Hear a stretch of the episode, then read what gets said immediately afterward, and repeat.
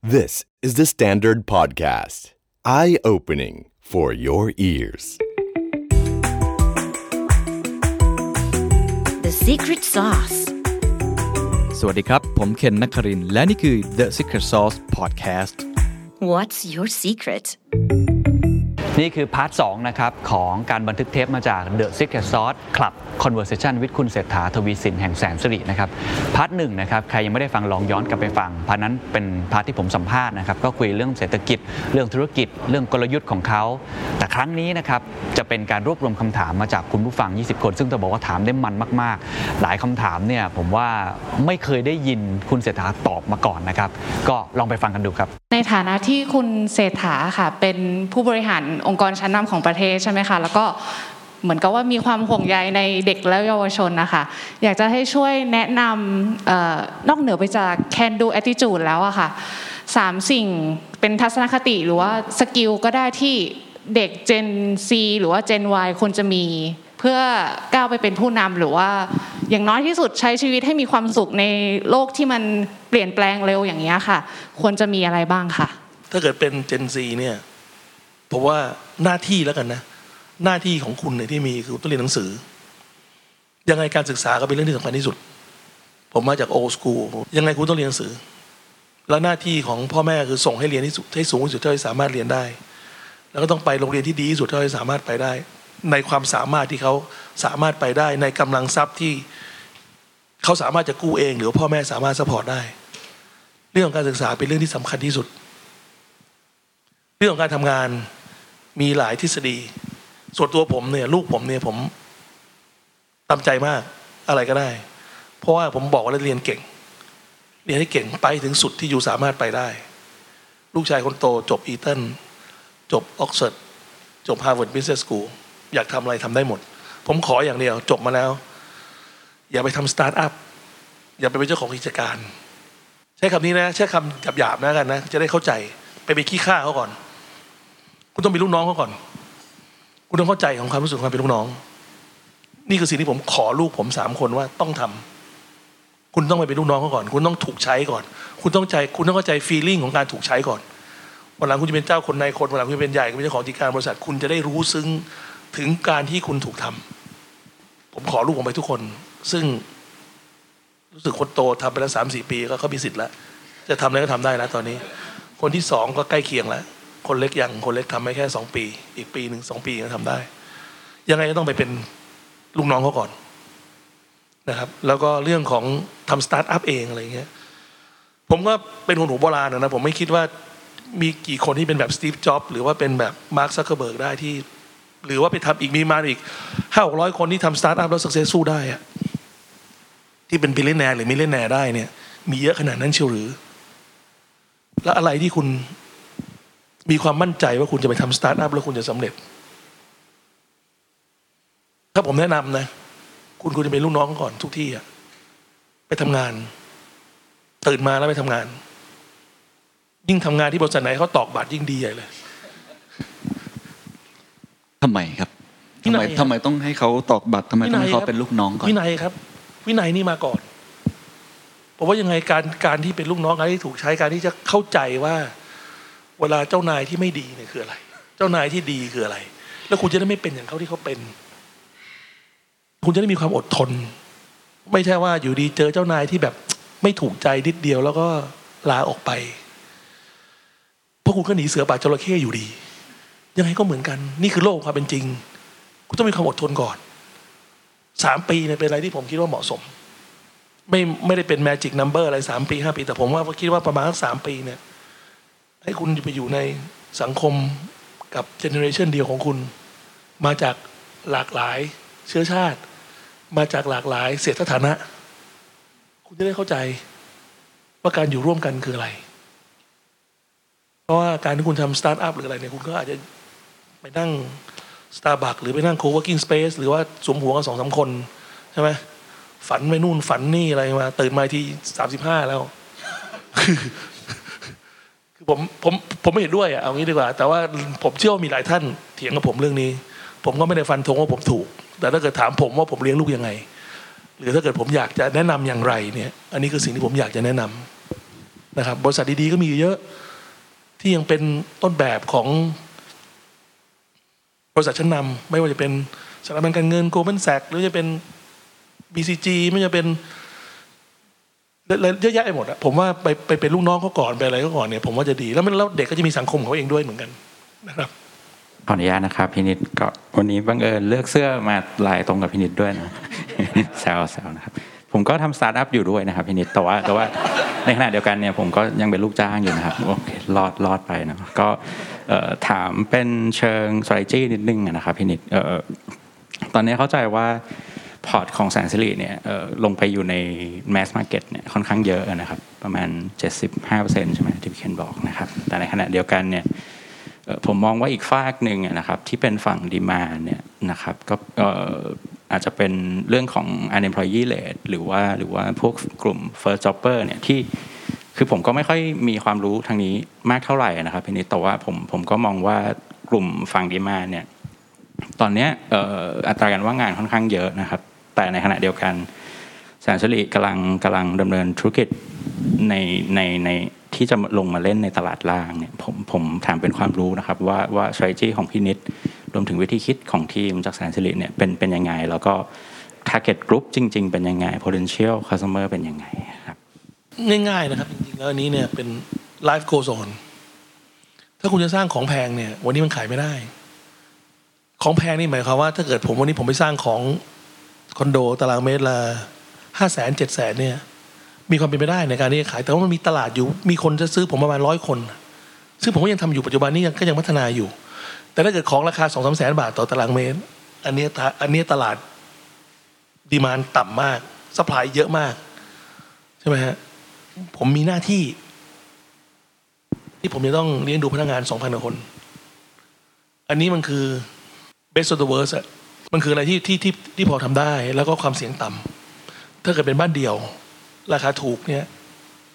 คุณค่อยๆสร้างขึ้นมา สร้าง gate มาสร้าง clubhouse มา สร้างบ้านสักยี่สิบสิบหลัง ลงทุนไม่เท่าไหร่ ถ้าเกิดขายช้าก็สโลดาวได้ ถ้าคุณสร้างคอนโดเนี่ยราคาสองสามแสนบาทต่อตารางเมตรเนี่ยโหคุณต้องสั่งทั้งเครื่องครัวจากนอกมาหินอ่อนจากเมืองนอกมาลงทุนสูงมากขายพอเสร็จตึกเสร็จขายไปได้สิบเปอร์เซ็นต์อย่างเงี้ยเงินนี่คาแบงก์อยู่ตั้งเยอะแยะไปหมด ทำบ้านเดี่ยวมันค่อยๆทำไปค่อยๆโอนไปค่อยๆขายไปโควิดโรคระบาด การว่างงาน ก็เป็นโอกาสให้กับหลายๆคนที่อาจจะมีเปลี่ยนอาชีพไปทำอะไรที่พอที่จะโมหัวได้บ้าง ถึงแม้ว่าในสถานการณ์อย่างนี้เนี่ย ที่ผมบอกว่าเราเราเปลี่ยนไปทำพวกอย่างนี้เนี่ย ตลาดจะเล็กลงมากนะ คือจำนวนคนซื้อมันจะน้อยลงไป จำนวนผู้ผู้อยู่ ผู้อยู่หมายถึงว่าผู้ที่อยู่ในตลาดรายกลางรายเล็กก็จะหดหายลงไปเยอะมาก ตลาดจะเล็กลงไปมาก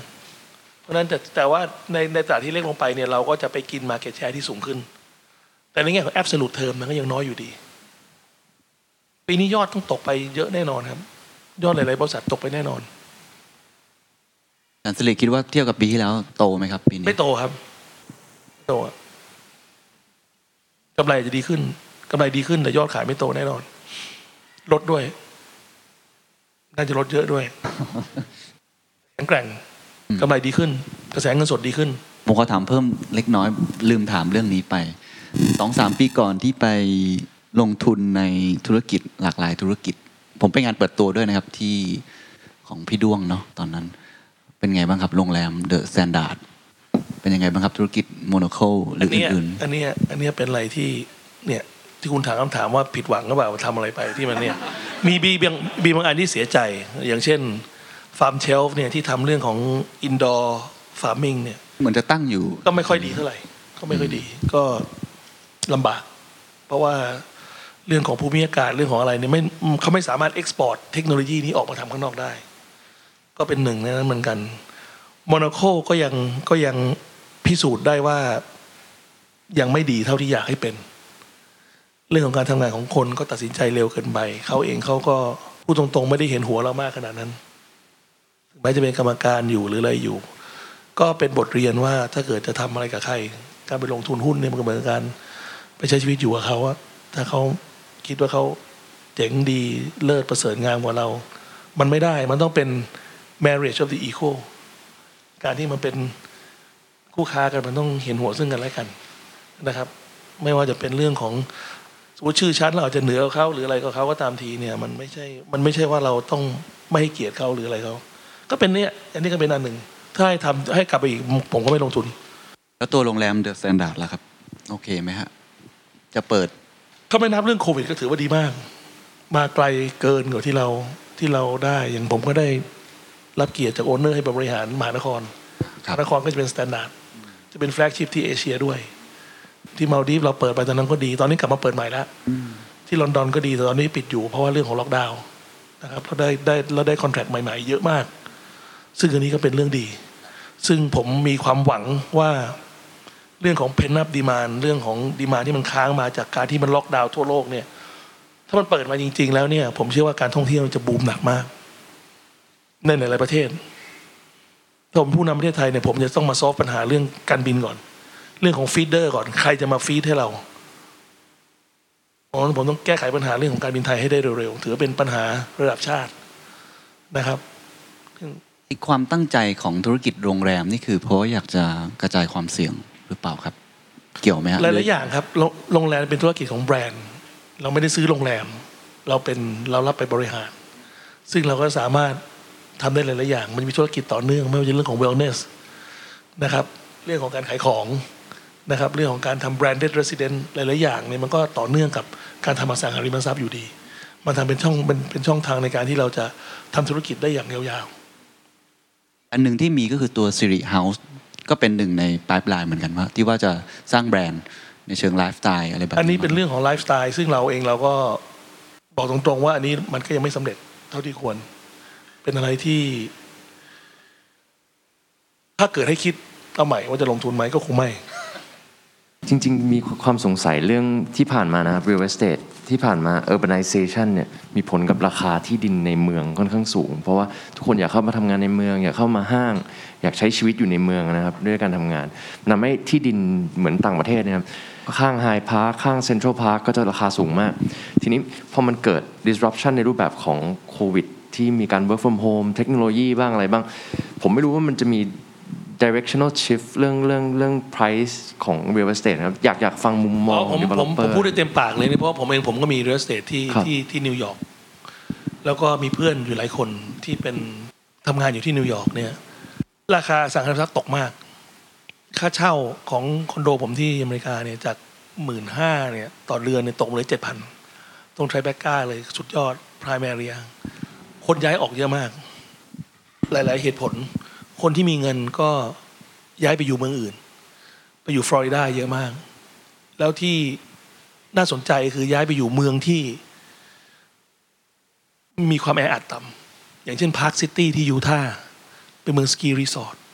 เมืองที่แพงมากๆอย่างเช่นแอสเพนเนี่ยมีคนมี New Yorker เนี่ยย้ายไปอยู่มโหฬารย้ายออกไปอย่างเยอะมาก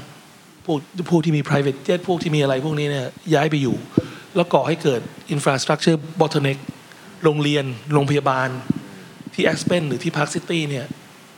ไม่พอ มีการย้ายไปอยู่เมืองเหล่านี้สูงมาก เพราะนั้นเนี่ยผมว่าผมว่าที่อเมริกาเนี่ยน่าน่าสนใจกับเมืองไทย เพราะว่าอาจจะอาจจะมีผลที่น่าจะใช้คำว่า long lasting มากกว่า ก็เป็นไปได้ อันนี้อันนี้อันนี้อันนี้ชัดเจนเพื่อนผมคนหนึ่งก็ย้ายไปอยู่แอสเพนเลย ย้ายไปแล้วก็ติดโควิดด้วย แต่ไม่เป็นไรหายละ คือคือเขาคือพวกนี้กลัวหมดกลัวหมด แล้วก็บางคนก็ work from home จริงๆ work from home work from anywhere work from private jet work from เรือยอทที่อยู่ off coast Miami แล้วก็ที่สำคัญคือคนเหล่านี้เนี่ยยังมีลูกที่เล็กอยู่ อันนี้กลับเป็นประเด็นสำคัญมากกว่าว่าจะทำไงเกี่ยวเรื่องการศึกษา เพราะว่าการศึกษาออนไลน์เนี่ยไม่มีทาง ไม่มีทาง ที่จะพัฒนาให้เด็กเป็น ซิติเซนที่สามารถมีปฏิสัมพันธ์ได้กับคนอย่างสูงสูงเพราะเป็นเรื่องเรื่องสังคมเรื่องการเข้าสังคมเป็นเรื่องที่เป็นเรื่องอะไรที่สำคัญมาก เรียนออนไลน์ไม่ช่วยแน่นอน แล้วราคาที่ลงไปมันจะกลับมาไหมครับผมว่าอีกหลายปีผมว่าอีกหลายปี แต่ว่าก็เหมือนเราพูดตลอดเวลาอย่างสมัยก่อนลาสเวกัสมีขึ้นมีลง แต่ลาสเวกัสก็คือลาสเวกัสอยู่ดี ตอนนั้นมีที่มาเก๊ามาก็บอกลาสเวกัสเจ๊ง ก่อนโควิดนี่ลาสเวกัสกลับไปราคาที่สูงที่สุด มีการเข้าหาที่สูงสุด ไม่ใช่เป็น gambling city แล้วกลายเป็นไลฟ์สไตล์ มีร้านอาหาร มีช้อปปิ้ง มีอะไรที่มันที่ซึ่งซึ่งมันก็มันก็มันก็น่าคิดอะ ผมว่าของพวกนี้ถ้าเกิดใครใคร predict ได้คงรวยอะนะครับ ผมมีความเชื่อว่ายังไงนิวยอร์กก็จะมีนิวยอร์กไงที่ดินที่ริมริม ไฮพาร์คยังไงก็ยังเป็นไฮพาร์คทริแบก้ายังเป็นทริแบก้าอยู่ดีนะครับยังไงก็ยังมีคนใฝ่ใฝ่ฝันที่อยากจะไปอยู่อยู่ดีนะครับอยากจะสอบถามเกี่ยวกับเรื่องสิ่งแวดล้อมเพิ่มเติมนะฮะเมื่อสักครู่มีพูดถึงเรื่องของอการดูแลเรื่องสิ่งแวดล้อมได้ใช้ reuse energy เรื่องการคุมโทรเรื่องขยะอะไรเงี้ยครับจริงๆ อยากจะแตะลงไปอีกนิดนึงเกี่ยวกับเรื่องของอากาศในเมืองหรือว่าในประเทศเราตอนนี้ก็เริ่มมีเรื่องของ อากาศที่ PM 2.5 ที่สูงขึ้นนะฮะแล้วก็มันก็เป็นการ repeat ทุก ๆ ปี อาจจะเป็นช่วงเวลาใดช่วงเวลาหนึ่ง ก็อยากจะขอความคิดเห็นนะครับว่าในตัวของโครงการเอง หรือในความคิดเห็นในการบริหารจัดการประเทศนะครับ เราควรจะมองการบริหารจัดการเรื่องนี้ยังไง แล้วก็เนื่องจากมันเป็นเรื่องของสุขภาพ แล้วก็ชีวิตของคนที่อยู่ในประเทศด้วย แล้วก็โครงการต่อไปในอนาคต อยากจะมีการ ควบคุมหรือดูแลในการอ่าก่อสร้าง หรือว่าในเรื่องของการให้ผู้ที่ใช้ชีวิตอยู่ในโครงการมีคุณภาพชีวิตที่ดีขึ้นยังไงอย่างเงี้ยครับเอาเรื่องเล็กก่อนแล้วกันเรื่องในบ้านเนี่ยเราก็มีเรื่องบ้านไร้ฝุ่นมีระบบวิธีการดีไซน์ ซึ่งมันชัดเจนใช่ไหมครับเรื่องของการใช้ติดเครื่องกรองอากาศเหล่านี้เป็นต้นครับแต่เรื่องที่มันใหญ่กว่าเนี่ยจริงๆแล้วเรื่องอากาศเนี่ยเรื่องคือเรื่องของไอเสียของรถยนต์ รถไฟฟ้าเนี่ยยังไงก็ต้องสนับสนุนให้เยอะกว่านี้ ให้เยอะกว่านี้ วันนั้นผมคุยกับคุณอัตพลปตทบอกว่าเรื่องของ infrastructure bottleneck ของเรื่องรถไฟฟ้าเนี่ยคือสถานีชาร์จ รถไฟฟ้าสมมติวิ่งได้ประมาณสามสี่ร้อยกิโลใช่ไหมครับถ้าคุณจะไปเชียงใหม่เนี่ยคุณหยุดชาร์จที่ไหนใช่ไหมแล้วชาร์จชาร์จทีหนึ่งเนี่ยถ้าเกิดชาร์จทีต้งสองชั่วโมงบ้างขนาดเร็วแล้ว แต่ว่าถ้าเกิดชาร์จได้สักสิบห้านาที ระหว่างคุณไปเข้าห้องน้ำไปซื้อที่เซเว่นแล้วก็ออกมารถคุณก็พร้อมที่จะไปต่อได้เนี่ย ผมเชื่อว่าถ้าเกิดมีตรงนี้เยอะขึ้นในรถไฟฟ้าควรจะใช้เยอะขึ้น เรื่องของภาษีนำเข้าก็ต้องฟ a ซิลิเ e ให้เยอะขึ้น เรื่องของทะเบียนต่อทะเบียนก็ต้อง encourage ให้เขาใช้ลดราคาลงให้ให้มี benefit ทุกอย่างที่จะเกิดขึ้นเกี่ยวกับการใช้รถไฟฟ้าเนี่ยผมเป็นเรื่องใหญ่มากๆเลยนะครับ แล้วก็เรื่องของ building code ก็มีส่วน เช่นตึกใหม่ๆ ถ้าเกิดจะเกิดขึ้นก็ต้องมีสปริงเกอร์ให้เยอะขึ้นสปริงเกอร์ที่ต้องพร้อมที่จะต้องเปิดน้ำแล้วทุกปีก็ต้องมีการ test ว่า work หรือไม่ work ต้องมีการทำเรื่องพวกนี้เป็นต้น เรื่องของการปลูกต้นไม้ให้เยอะขึ้นในแง่ของ building code ไม่ใช่บอกเป็นต้องเป็น green area แต่ไม่เคยบอกเลยต้นไม้ต้องใหญ่ขนาดไหน อาจจะต้องเอาเรื่องเอาเรื่องของขนาดลำต้นมาวัดด้วยหมู่บ้านจัดสรรที่ไปขอจัดสรรแล้วต้องมีต้นไม้กี่ต้น ต้องมีต้นใหญ่ขนาดไหน เหล่านี้เนี่ยผมเชื่อว่าเป็นอะไรที่ที่ยั่งยืนกว่านะครับ ต้องถามเสริมนิดนึงครับ แล้วอย่างโครงการของแสนสิริในปัจจุบันนะครับ เข้าใจว่าก็เริ่มมีสถานีชาร์จ ในโครงการมากขึ้นนะในการนำเสนอโครงการใหม่ ๆ ต่อไปเนี่ยคิดว่าจะเป็นมาตรฐานเลยหรือว่าก็ขึ้นอยู่กับพื้นที่แล้วก็กฎหมายของประเทศอะไรอย่างนี้ด้วยฮะขึ้นอยู่กับ target group ด้วยนะครับเพราะปัจจุบันนี้ที่เรามีชาร์จเจอร์อยู่เนี่ยส่วนมากก็เป็นตลาดค่อนข้างจะกลางบนนิดหน่อย แต่เมื่อไหร่ก็ตามทีที่มีรถไฟฟ้าที่ราคาย่อมเยาวลงอย่างเช่นล้านกว่าบาทได้เมื่อไหร่เนี่ยก็คงจะขยายลงมาข้างล่างได้บ้าง เมื่อไหร่ก็ตามทีที่ชาร์จชาร์จเจอร์เนี่ยถูกลงได้อีก ก็สามารถทำได้อีก เมื่อไหร่ที่ยักษ์ใหญ่ทั้งหลายที่เขาจะช่วยสังคมในการที่จะเอา High Speed Charger เข้าไปใส่ในปั๊มเขาต่าง ๆ เนี่ย ถ้าทำได้เนี่ยผมว่ามันจะช่วยให้เยอะมาก หลายๆคนเนี่ยไม่ยอมใช้รถไฟฟ้า เพราะว่าไปเขาใหญ่อาจจะต้องหยุดเติมแล้วใช่ไหมครับ ไปประจวบไม่ได้แล้ว ไปแค่หัวหินใช่ไหมไปกลับเอ่อ ชาร์จที่ไหน ไปอยู่โรงแรมไม่มีไหมที่ชาร์จ ใช่ไหมฮะถ้าเกิดตรงนี้เนี่ยเป็นอะไรที่ที่เราบังคับหรือว่าสนับสนุนได้เนี่ย ผมว่าก็จะเป็นอะไรที่ช่วยได้เยอะมาก ช่วยได้เยอะมาก ก็อยากจะถามเรื่องความเหลื่อมล้ำการครอบครองที่ดินอสังหาริมทรัพย์ในประเทศไทย อยากถามความคิดเห็นคุณเศรษฐา มีความคิดเห็นยังไงที่เอ่อเมื่อเวลาผ่านไป 10 ปีอะค่ะ ที่ดินหรือว่าอสังหาริมทรัพย์ในไทยเนี่ยโตราคาที่ดินสูงขึ้นเป็น 10 เท่า 20 เท่า ส่วนทางกับค่าของชีพของคนไทยที่ 300 บาทมากกว่าเมื่อ 10 ปีที่แล้วแค่นิดหน่อย ซึ่ง กลุ่มคนที่ครอบครองอสังหาริมทรัพย์ ก็ยังเป็นกลุ่มคนส่วนน้อยอยู่ทำให้เกษตรกรรายย่อยหรือว่ากลุ่มคนที่มีทุนทรัพย์น้อยเนี่ยไม่สามารถเข้าถึงตรงนี้ ซึ่งก็คิดว่ามันเป็นปัญหาเชิงโครงสร้างระดับใหญ่คุณเศรษฐามีความคิดเห็นยังไงหรือว่ามีถ้ามีข้อเสนอแนะรัฐบาลยังไง เกี่ยวกับเรื่องความเหลื่อมล้ำทางที่ดินทำกินตรงส่วนนี้ค่ะ ผมเห็นด้วยร้อยเปอร์เซ็นต์ที่คุณก้อยพูด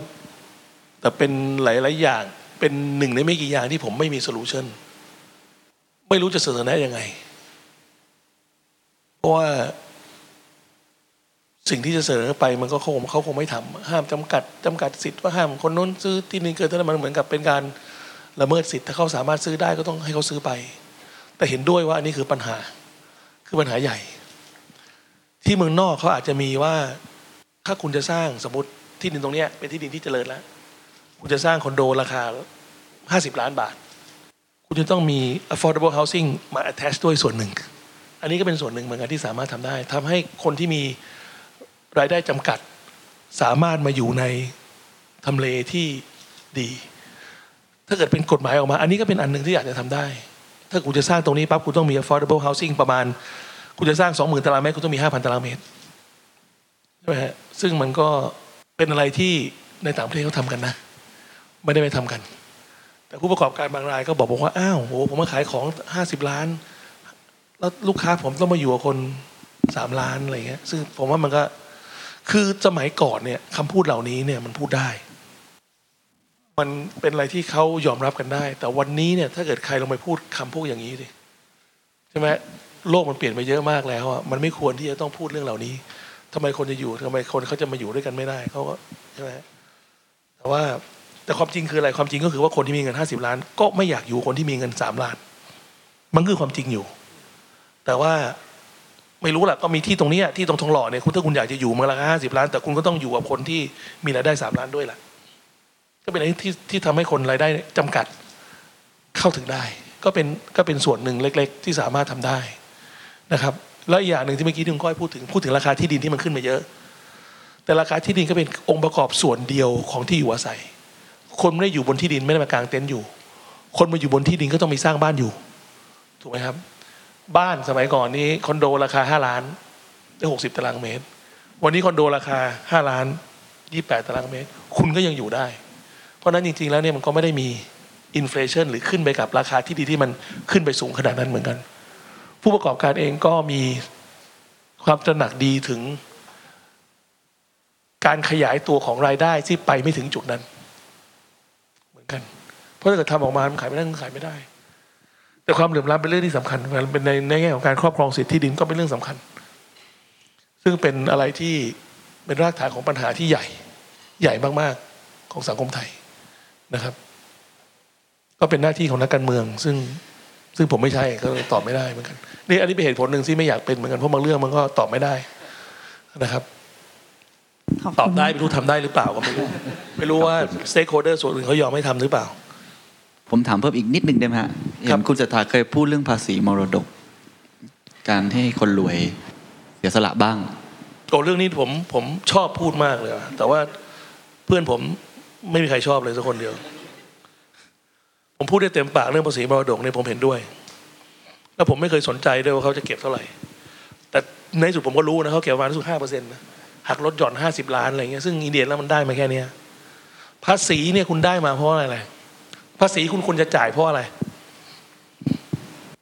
คุณควรจะจ่ายเพราะคุณได้มา ซึ่งรายได้ คุณถึงจ่าย ถูกป่ะอยู่ดีคุณไปเก็บตาสีตาสาอยู่ อยู่บ้านริมคลอง เคยจ่ายภาษีโรงเรียนอยู่ยี่สิบาท ปีต่อมาไปขึ้นเขาต้องจ่ายสองร้อยบาท ผมถามว่าคุณเอามาตรฐานอะไรไปเก็บเขาสองร้อยบาทเขาอยู่บ้าน เขาไม่ได้ทำร้านกาแฟ ถ้าเขาได้มาคุณต้องขาย คุณต้องจ่าย แต่วันนี้ถ้าเกิดคุณไปเก็บเขาเนี่ย มันไม่มีประโยชน์ ไม่มีเหตุผล แต่ภาษีมรดกนี่คุณได้เพราะอะไรขอโทษคุณได้เพราะว่า บุคคลที่คุณรักอะเสียชีวิตไป ได้มาเป็นรายรับหรือเปล่า สมัยก่อนคุณใช้ไม่ได้ คุณมีก็ไหมพ่อแม่พี่น้องคุณมีตังหรือว่าได้ได้มาด้วยความเสน่หาก็ตามทีเนี่ย คุณได้มาด้วยความเสน่หาคุณได้มาเป็นรายได้อะรายได้คุณต้องจ่ายไหมล่ะ ใช่ไหมฮะผมว่าต้องจ่ายร้อยเปอร์เซ็นที่มัน effective เมื่อสามสี่ปี หรือห้าปีที่แล้วผมจำไม่ได้นะผมพูดได้เต็มปากผมผมไปถามนักกฎหมายในบริษัทผมเลยผมไม่ได้โอนที่ของผมให้กับใครเลยสักวงแปลงหนึ่งผมถือว่าลูกผมส่งลูกผมผมส่งลูกเรียนเมืองนอกได้ จบอีตันออกซฟอร์ดฮาร์วาร์ดสแตนฟอร์ดโคลัมเบียเยอะแยะหมดเนี่ย ถ้าเกิดไม่มีปัญญาจ่ายภาษีมรดกที่ผมมีให้มันเนี่ยนะ ก็ก็ ขายทิ้งไปแล้วกัน ไม่เป็นไรหรอก แต่ผมได้มาเยอะ ผมมีเยอะ ผมมีมรดกเยอะเพราะอะไร ผมใช้ทรัพยากรของชาติเยอะ รถดินผมวิ่งบนถนนของพวกคุณเยอะเกินไปใช่ไหมถนนมันเสื่อมใช่ไหมได้มาผมก็ต้องจ่าย จ่ายก็จ่าย แค่ห้าเปอร์เซ็นต์เองหักลดหย่อนอีกตั้งห้าสิบล้านใช่ไหมเพื่อนผมบางคนเขาอาคิวบอกว่า จ่ายภาษีไปเข้าไปโกง มันคนละเรื่อง เรื่องโกงคุณต้องแก้ไข แต่เรื่องภาษีมรดกคุณต้องจ่าย คุณไม่จ่ายไม่ได้ ยังไงคุณก็ต้องจ่าย เพราะเป็นรายได้ หลายท่านไม่เห็นด้วย แต่ว่าผมอันนี้มาเถียงกับผมได้เลย ผมเปิดฟอรัมได้เลย ผมว่า ผมว่าเถียงได้หมดอะผมขอถามภาพใหญ่เกี่ยวกับเอ่อระบบทุนนิยม คือ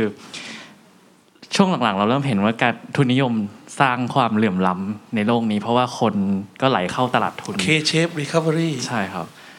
ซึ่งคุณเศรษฐายังเชื่อใน ระบบนี้อยู่หรือเปล่าครับ คิดว่า capitalism ผมเชื่อที่คุณเคนบอกอะเมื่อกี้เนี่ยที่ต้อง balance ทุนนิยมซึ่ง believe in winner take all เนี่ยผมไม่เชื่อ ผมไม่ชอบ ผมไม่เอาแน่นอน winner take all นี่คือ mentality ของนักธุรกิจอเมริกาเลย คือต้องเป็นที่หนึ่ง ต้องเอาให้หมด ต้องกวาดให้หมด ใครมีอะไรต้องกวาดให้หมด ไม่เหลือที่คนอื่นเลย ผมไม่มีความเชื่อ ไม่ได้ อยู่ไม่ได้หรอกครับ ในโลกนี้ ในที่สุดแล้วอยู่ไม่ได้ ที่นี่ก็เหมือนกันยังไงก็อยู่ไม่ได้ ต้องมีการแบ่งปัน ต้องมีการช่วยเหลือ จริง ๆ แล้วเนี่ยโควิดเนี่ยน่าจะเป็น wake-up call สำหรับทุนนิยม หรือว่า winner take all นะ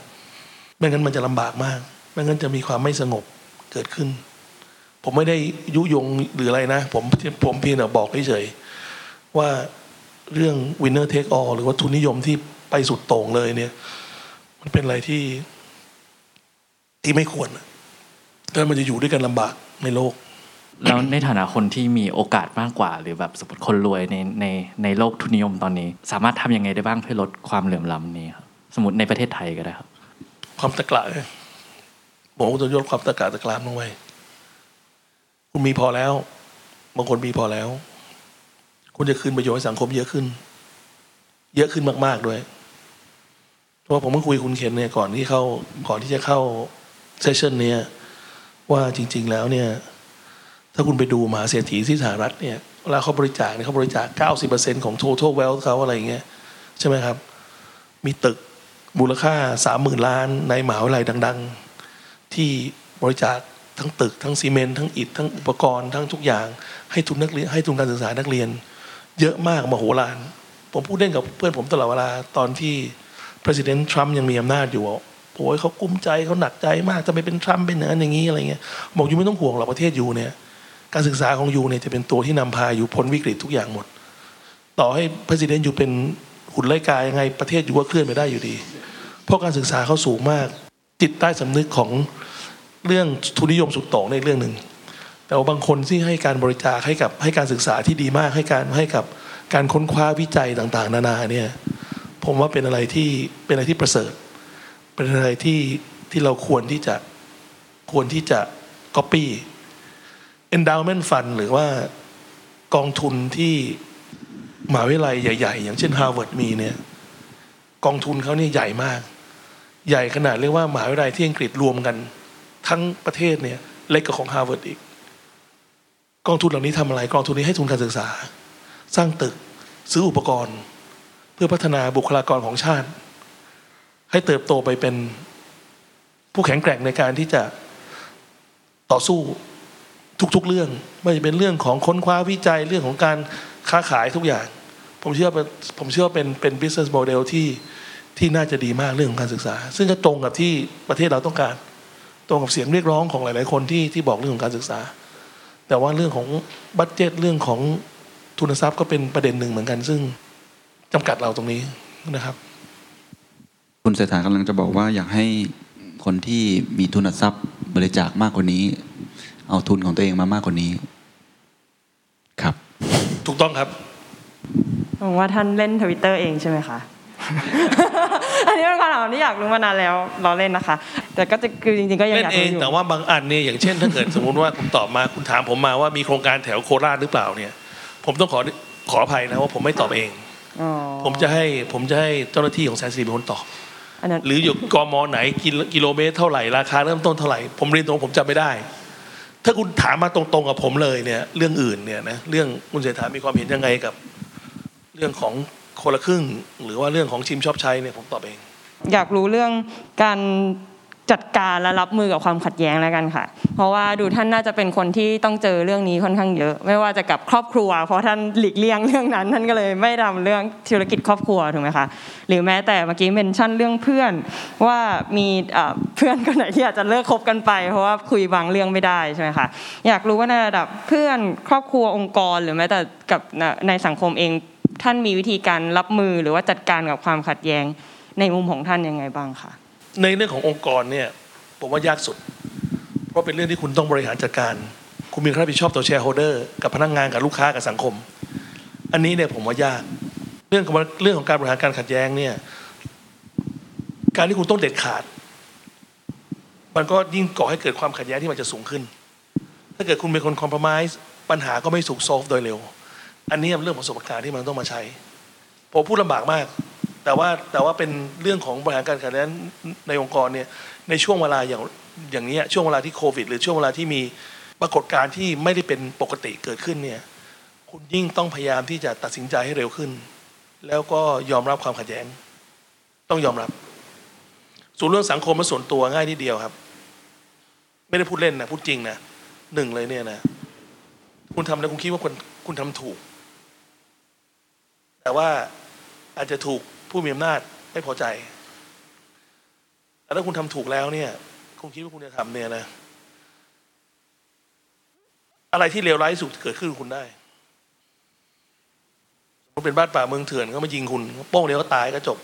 คุณก็ไม่ต้องเป็นไร แต่การที่คุณไม่มีอิสรภาพหรือว่าไม่ได้ทำสิ่งที่คุณอยากจะทำหรือสิ่งที่คุณควรจะทำแล้วคุณคิดว่าเป็นสิ่งที่ถูกต้อง เป็นสิ่งที่ควรจะทำเป็นสิ่งที่คนที่มีต้นทุนสูง ที่คนที่มีความหวังดีกับประเทศชาติควรจะพูดควรจะทำคุณควรจะทำเรื่องพูดฝูงนี่ง่ายที่เดียวเลยคุณไม่ไม่สนใจไม่ไม่ไม่มีการแคร์เลยแม่งนิดเดียว เพราะผมพูดเรื่องความ ผมไม่รู้เรื่องคนเพื่อนคุณแต่ว่าพ่อคุณเป็นสวคุณบอกคุณโกรธผมว่าผมไม่เห็นด้วยกับใครมีสวเปล่านะ ผมไม่ได้บอกว่าสวเป็นคนไม่ดี ผมบอกที่มาที่ไปของสวไม่ถูกต้อง วิธีการเลือกมาไม่ถูก สวอาจจะเป็นคนดี ซึ่งก็น่าจะเป็นคนดี แต่ว่าที่มาที่ไปมันผิด คุณเป็นเพื่อนผมคุณโกรธเพราะว่าไม่เห็นด้วยกับที่พ่อเขาได้เป็นสวผมช่วยไม่ได้ แต่ผมไม่ได้โกรธคุณนะคุณโกรธผมก็ไม่ก็ไม่เป็นไร ผมกลับบ้านเล่นกับหมา ผมไม่ต้องคุยกับคุณก็จบใช่ไหมครับ ถ้าคุณถ้าคุณถ้าคุณพยายามทุกอย่างในเวลาจะบริหารการขัดแย้งถ้าเกิดคุณคิดได้ว่าอะไรที่มันเป็นเลวร้ายสุดที่เกิดขึ้นคุณได้เนี่ย แล้วคุณรับมันได้เนี่ย ผมว่าคุณก็อยู่ได้อย่างมีความสุขคุณอยู่ได้อย่างมีความไม่มีความอัดอั้นตันใจ แล้วก็มีอิสรภาพในกรอบของภายใต้กฎหมายที่เหมาะสม ผมว่าชีวิตคุณก็จะมีความสุขผมทำกันจริงๆนะเวลาผมเดินไปเนี่ยผมเป็น member ของ sport club สถาบันชั้นสูงอะไรอย่างเงี้ยนะผมก็ได้ยินคนเขาก็กล่าวว่าผมอะไรเงี้ยแล้วผมก็ออกไปดูว่าเป็นใคร ผมไม่รู้จักเขาเลยอะผมก็ไม่สนใจนะคือเขาเขาใช้คำหยาบเลยอะ มีการว่าอย่างหยาบๆมีคนได้ยินมาเล่าให้ผมฟังว่าผมก็ออกไปดูว่ารู้จักไม่รู้จัก ผมก็ไม่สนใจนะก็โอเคเขาไม่รู้จักผมก็อยากจะว่าก็ว่าไป